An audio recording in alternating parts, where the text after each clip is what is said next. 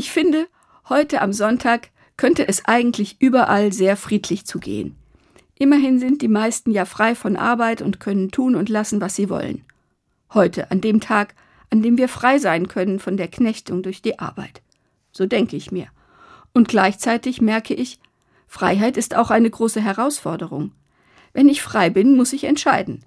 Und alle anderen in meiner Umgebung auch. Die große Frage, die sich mir nicht nur an diesem Sonntag stellt, ist, tue ich das, was richtig und vernünftig ist, oder mache ich einfach das Gegenteil, weil ich es kann? Und zugegeben, etwas Unvernünftiges zu tun, fühlt sich sehr viel freier an, als sich der Vernunft zu beugen. Heute denke ich mir, es wäre gut, mal an die frische Luft zu gehen. Aber ich bleibe auf dem Sofa. Niemand kann mich zwingen. Allerdings ärgere ich mich hinterher. Ich stelle mir das wie einen Ruf vor. Komm raus, sagt eine Stimme in mir, tu was für deine Gesundheit. Oder schreib endlich mal diesen Artikel zu Ende.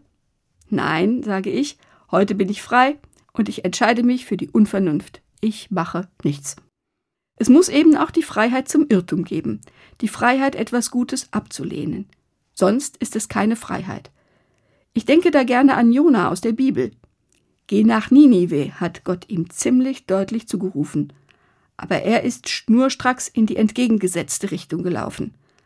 Es hat eine Weile gedauert, bis er am Ende gemerkt hat, wie gut es tut, dem Ruf zu folgen.